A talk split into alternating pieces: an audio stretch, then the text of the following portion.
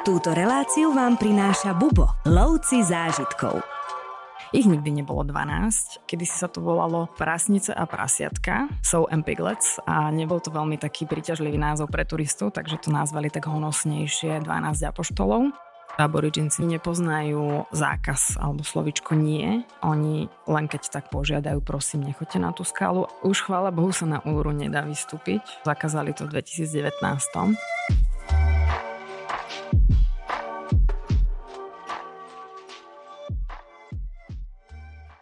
Prečo je Austrália cestovateľským snom tisícok ľudí? Ako náhle raz uvidíte toto magické miesto, budete si ho pamätať navždy. Turisti sa môžu tešiť na obrovské biele pláže, staroveké skaly, vodopády, tajomné lesy, veľké mestá a mnoho zaujímavých živočíchov a rastlín. Miestni obyvatelia sú veľmi príjemní a pohostinní ľudia, takže si dovolujeme povedať, že je to naozaj raj na zemi.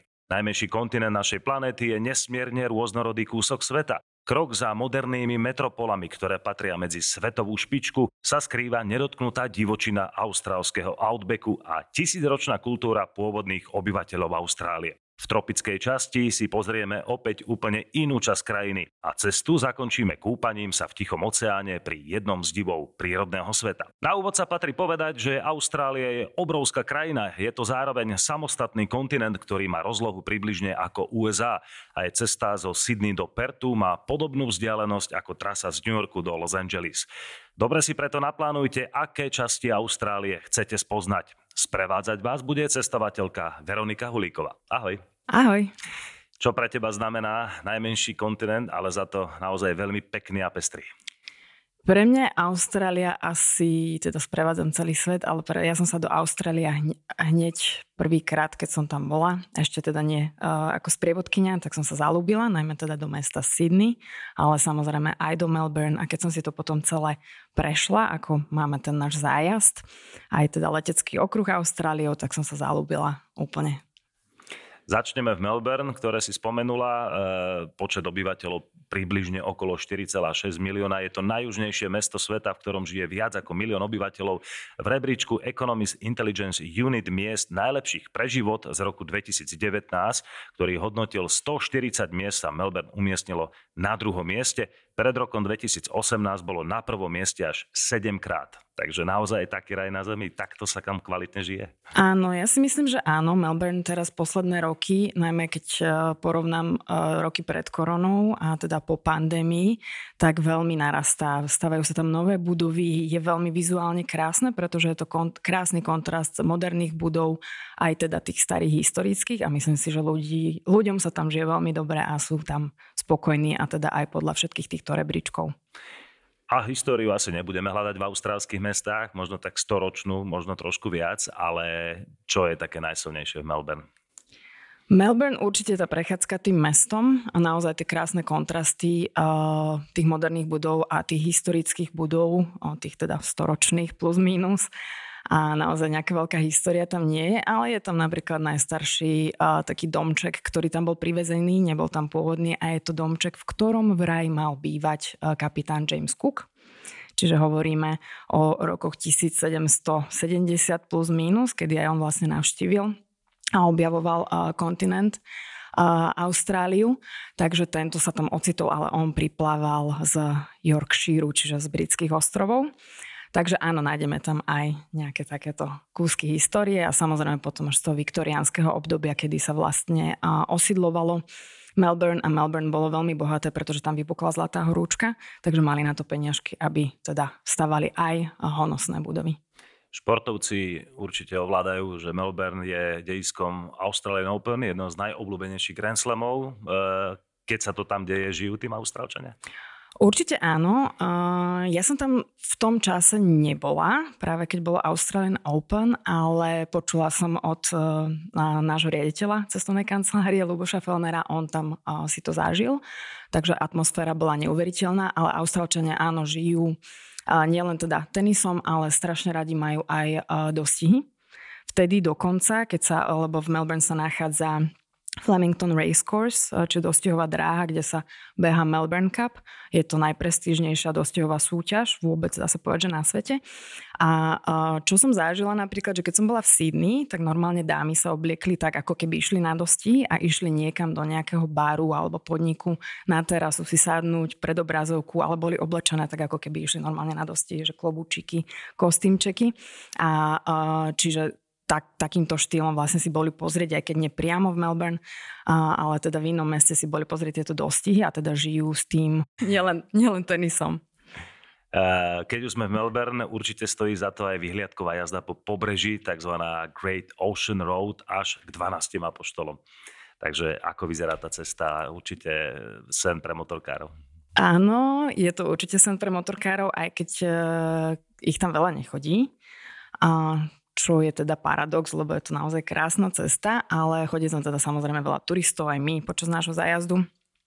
Túto cestu navštevujeme a hovorí sa, že je to jedna z najkrajších scenických alebo scenerických ciest na svete. Keď sa človek dostane vlastne z toho vnútrozemia a dostane sa na tú práve cestu po pobreží, tak je to naozaj krásne útesy, krásne pláže. Hľadáme tam vždy koaly, čo sa nám voľne žijúce, divožijúce, takže vždy sa nám podarí nájsť nejakú koalu, papagáje. Takže obdivujeme tam aj tú ríšu zvierat, ale samozrejme aj tú prírodnú, pretože to more je nádherné, vlny, raj pre surferov a naozaj veľmi pekný kus prírody blízko od Melbourne, lebo je to plus minus tak hodinku cesty za Melbourne. Spomenul som 12 apoštolov. Čo je to?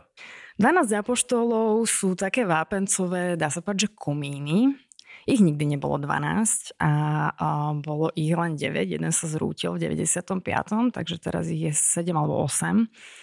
A postupne vlastne eróziou tieto komíny sa stenšujú a môžu spadnúť. No ale čo je zaujímavé, tak vlastne kedysi sa to volalo prasnice a prasiatka.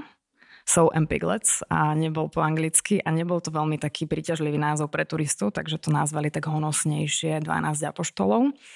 Takže je to taký ten must-see point alebo niečo, čo vlastne každý turista, ktorý ide na Great Ocean Road, tak tam sa zastaví. Takže je to také krásne scenerické pohľady na oceán a práve tieto vápencové útesy. Opúšťame spolkový štát Viktória a preletíme 1000 kilometrov, ktoré oddelujú dve najväčšie mestá v krajine a pristaneme v Sydney.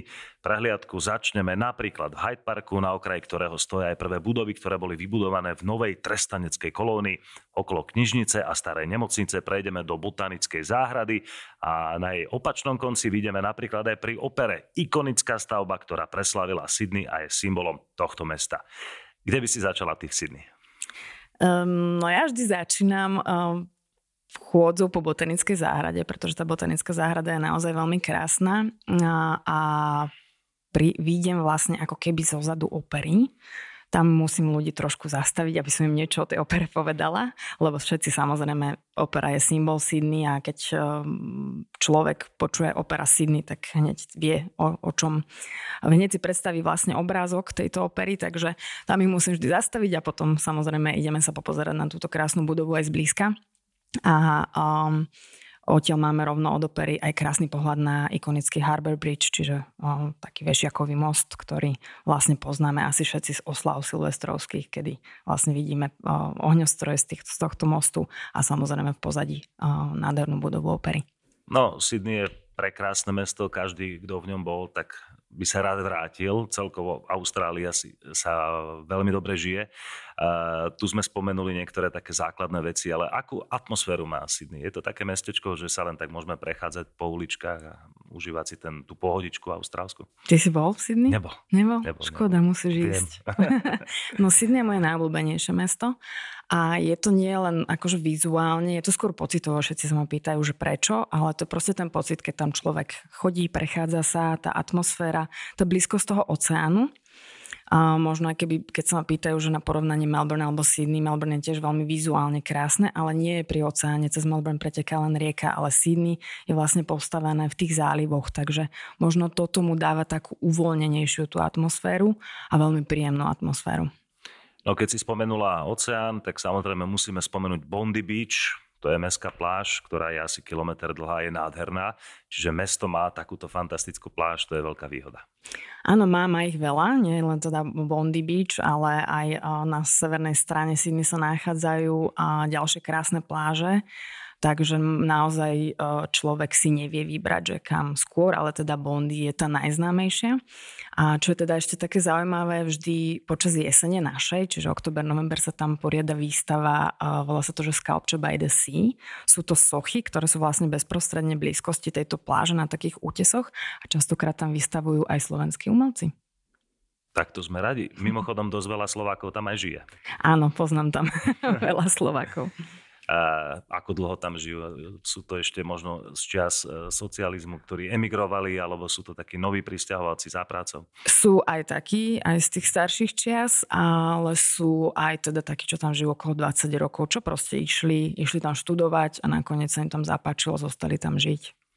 Keď už sme pri tom, asi nie je úplne jednoduché tam len tak pricestovať, ako my tu v rámci Európskej únie a začať hneď niekde žiť a pracovať, ale musím splniť nejaké podmienky. Určite. Teraz myslím, že z roka na rok je to zložitejšie a zložitejšie, kedy si sa tam dalo prísť. No dôležité, akože dá sa tam prísť, len dôležité je, že človek musí vlastne študovať a aby si na to štúdium zarobil, musí pracovať. Čiže je to také celkom náročné aj.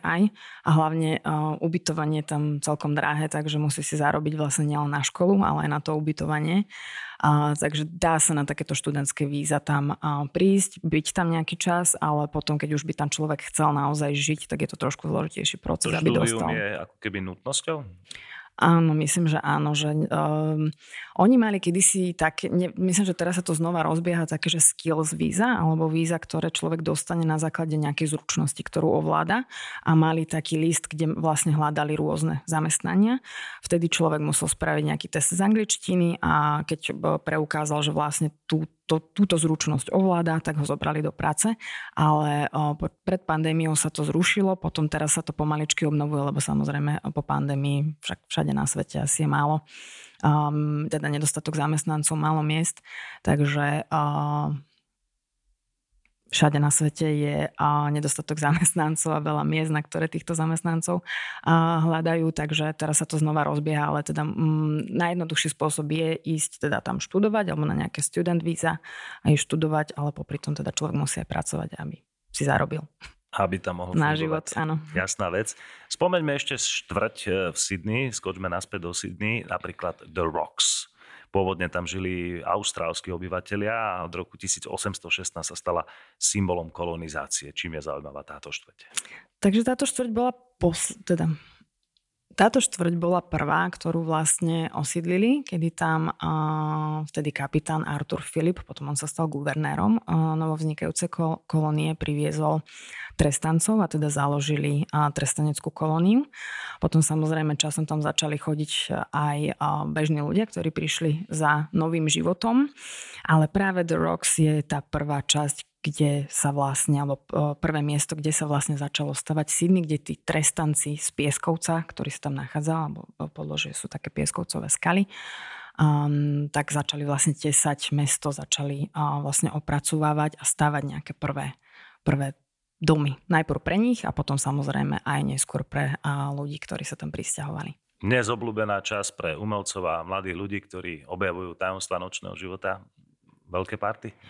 Tam ani veľmi nie, tam je to skôr také, že reštaurácie a veľmi obľúbená je tam Mnichovská viecha, najmä v oktobri, keď tam je Oktoberfest a keď máme taký zájazd spojený aj s Novým Zélandom, po 3 týždňoch si veľmi radi ľudia dajú nejaké také pivko, ktoré sa podobá tomu nášmu.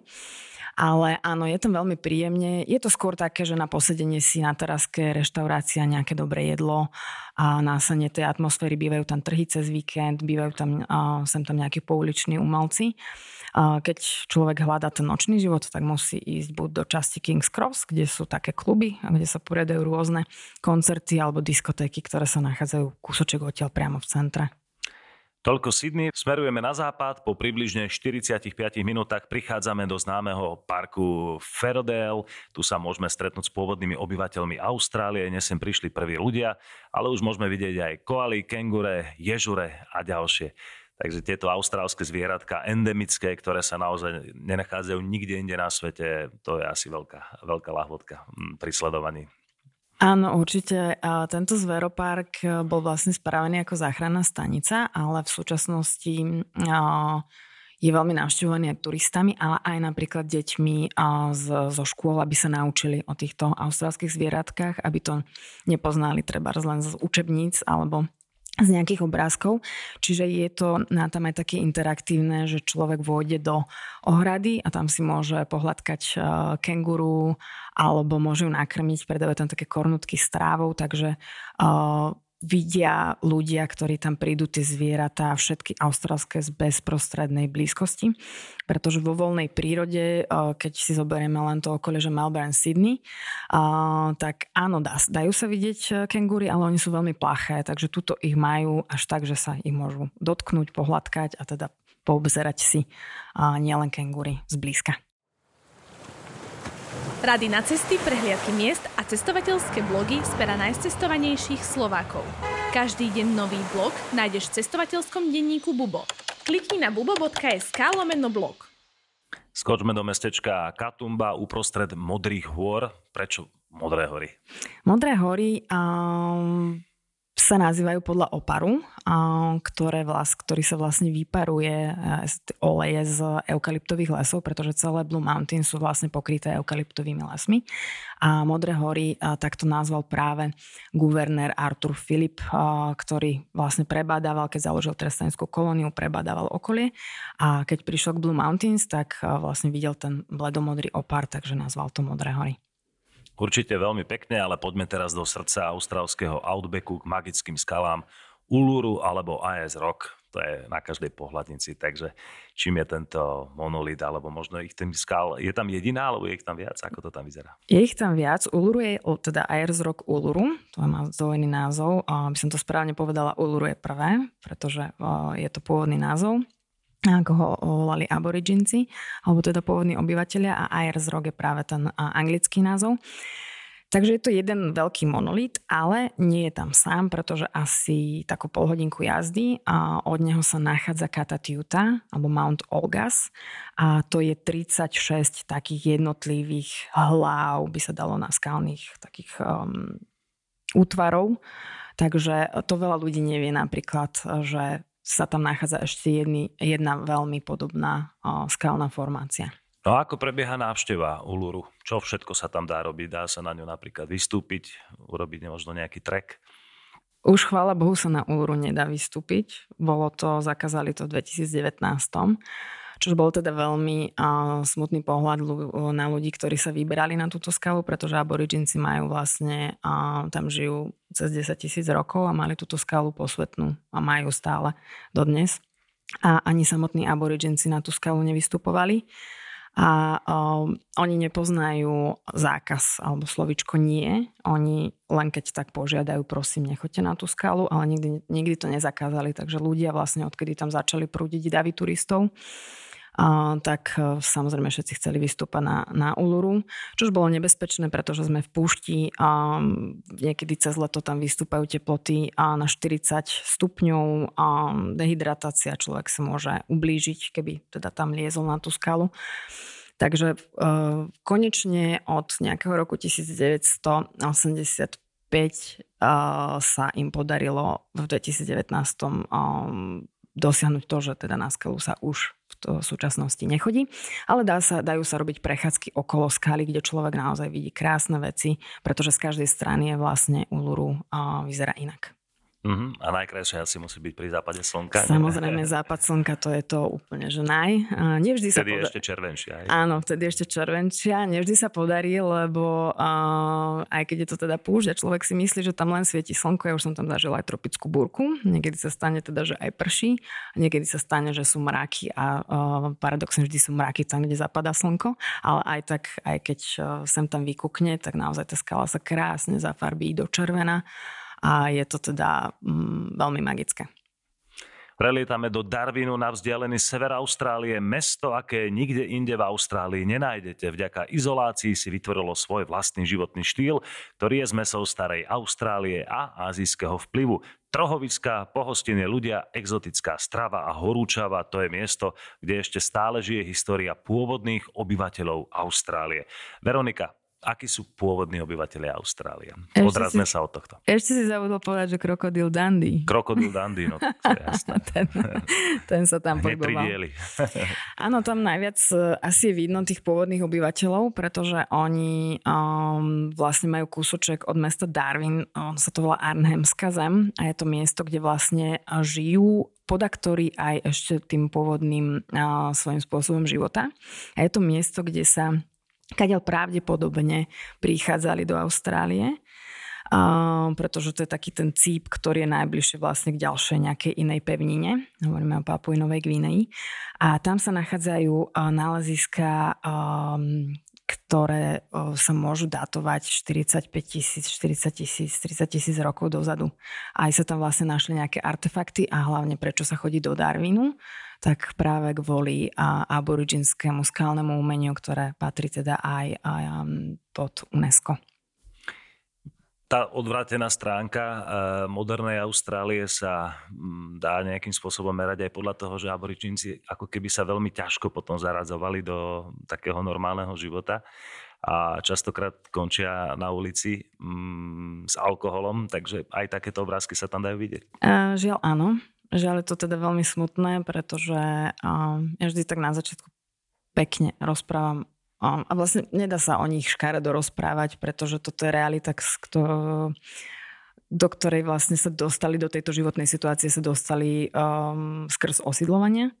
Takisto ako americkí indiáni a takisto ako iné tieto pôvodné národy domorodé. Takže áno, je tam vidieť aj túto stránku, že keď dostanú dávky, tak idú do hlavného mesta si ich vybrať, tam chvíľočku sa zdržiavajú, popijú a potom sa vrátia do tej svojej arnhemskej zeme. Takže áno, tam je to asi najviac vidieť práve tá smutná realita, ako dopadli, keď im bolo vlastne zakázané žiť tým svojim tradičným spôsobom života.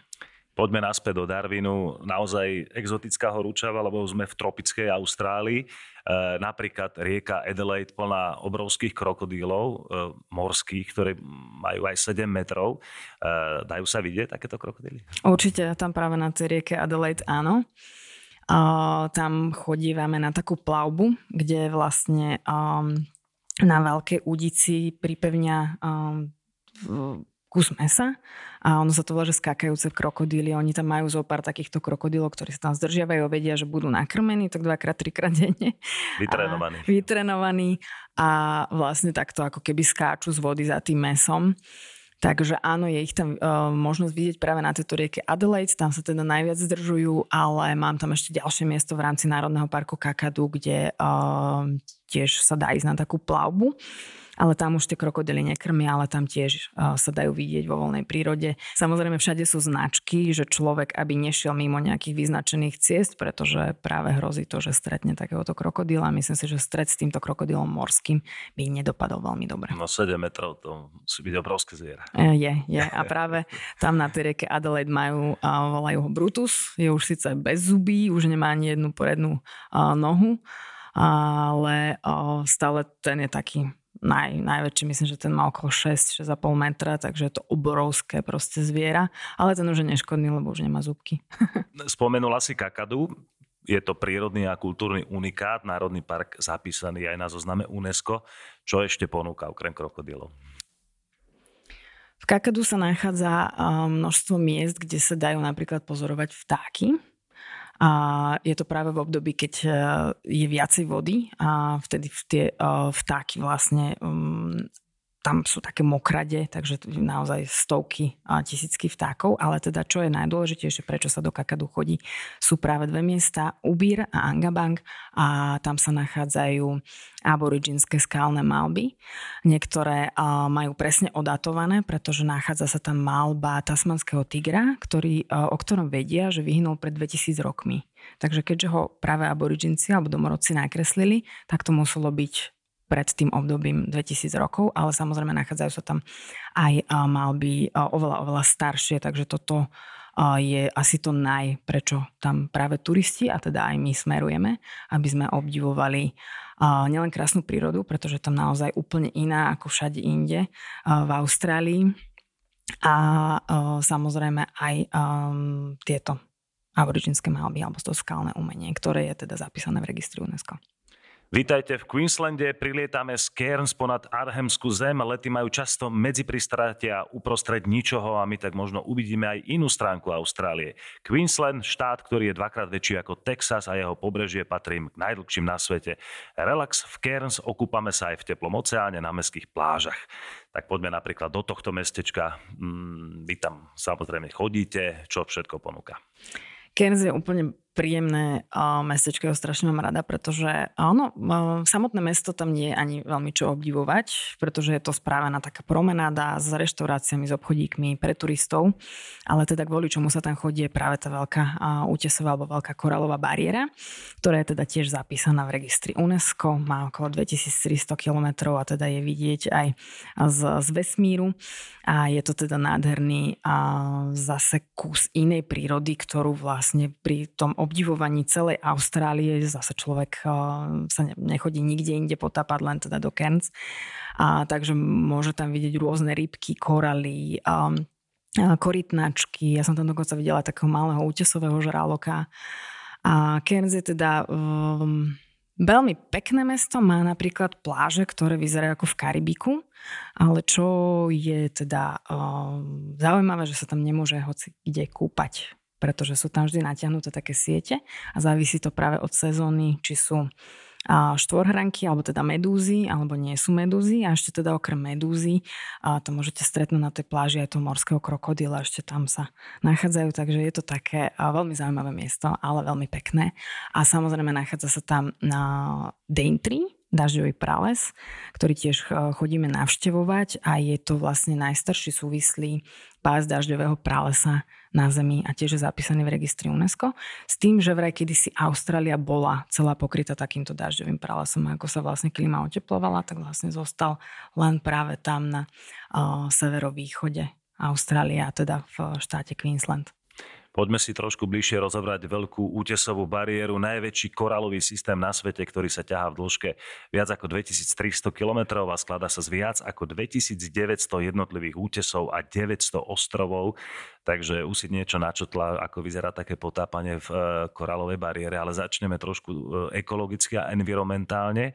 Ako sa darí koralom, či ubúdajú, alebo pribúdajú, alebo im to globálne oteplovanie ubližuje? Nielen globálne oteplovanie im ubližuje, ale ubližuje im aj miestne poľnohospodárstvo. Práve na pobreží Cairnsa vo veľkom pestuje cukrová trstina a keď sú tam dážde, tak vlastne všetko to steká, aj to, čo poľnohospodári nejakú chémiu používajú, tak to steká vlastne do práve oceánu.